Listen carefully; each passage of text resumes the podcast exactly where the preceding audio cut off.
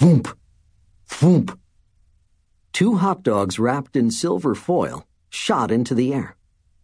Quick, catch 'em! Kate Hopkins called to her cousin Mike Walsh. They were on the walkway overlooking the Philadelphia Phillies baseball field. But the hot dog missiles soared far to the right. They dropped straight into the hands of fans in the outfield seats. Drat, Mike said. That wasn't even close. Don't worry, Kate said. He'll be back. The Phillies' big green mascot, the Phillie Phanatic, was zipping across the field on the back of an ATV. He wore a red and white Phillies jersey with a star on the back instead of a number. Mounted in front of him was a cannon shaped like a huge hot dog. As the Phillie Phanatic zoomed by the third base line, he aimed the hot dog launcher at the crowd. Thwoomp! Thwoomp! More hot dogs shot into the upper deck. Mike and Kate were visiting Philadelphia for a big Fourth of July weekend series between the Phillies and the Mets. Kate's mom was a sports reporter, and she often took Kate and Mike with her when she traveled for work.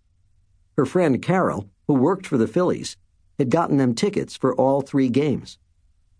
The Phillie Phanatics ATV circled around first base. Try waving your flags, Carol told them. Maybe that will get his attention.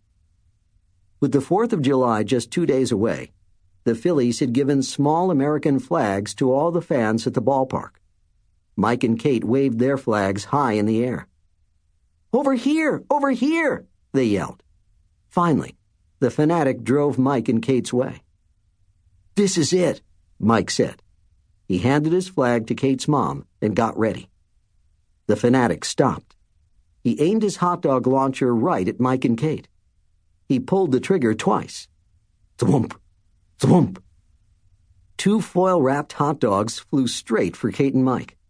They stretched up on their toes to grab them, but the hot dogs sailed right over their heads. Behind them, two fans caught the hot dogs. They ripped off the foil and took huge bites. Meanwhile, the Phanatics ATV zipped off the field as the players returned. The seventh inning was just about to start. The game was tied. Sorry, guys, Carol said. Let's head back to our seats for the rest of the game. The Phillies only have three innings to break this tie. Before they had gone very far, Kate tugged Mike's t shirt. She pointed to a man in a colonial costume near one of the food stands. A small group of fans crowded around him. Look, she said, it's Benjamin Franklin. Mike's eyes grew wide. Really? he asked. Maybe he could give me some pointers for my history class. It's not the real Ben Franklin, goofball, Kate said. He'd be over 300 years old. That man is an actor.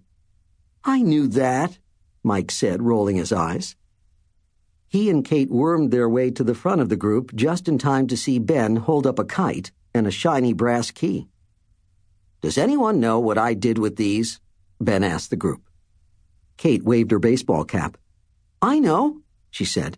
You proved storm clouds have an electrical charge. Exactly. Ben Franklin nodded.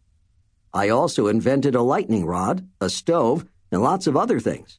Can you guess one of them? Well, I know you didn't invent baseball, Mike said. Ben Franklin smiled. No, but I did invent bifocal glasses, he said, touching the old fashioned eyeglasses he wore. They help me see both far away and close up. Maybe those umpires from yesterday's game could have used a pair. The Phillies fans laughed.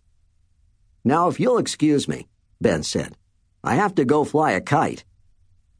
The crowd clapped and drifted away.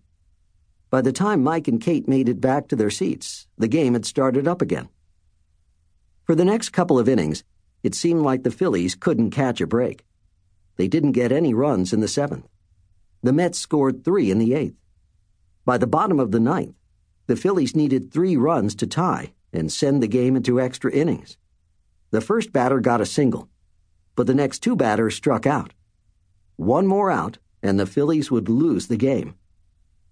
Poodles McGuire, the Phillies' tough little shortstop, stepped up to the plate.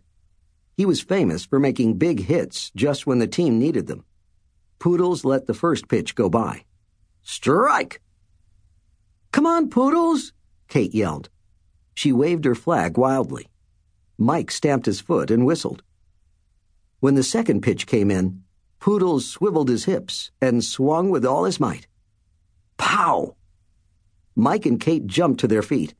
The ball blasted off the bat. It flew high over the outfield. Home run! As Poodles rounded the bases, a neon Liberty Bell behind the outfield lit up and swung from side to side. Bright blue stars in the bell flashed on and off. A great gonging sound echoed through the stadium. Wow, what's that? Mike asked.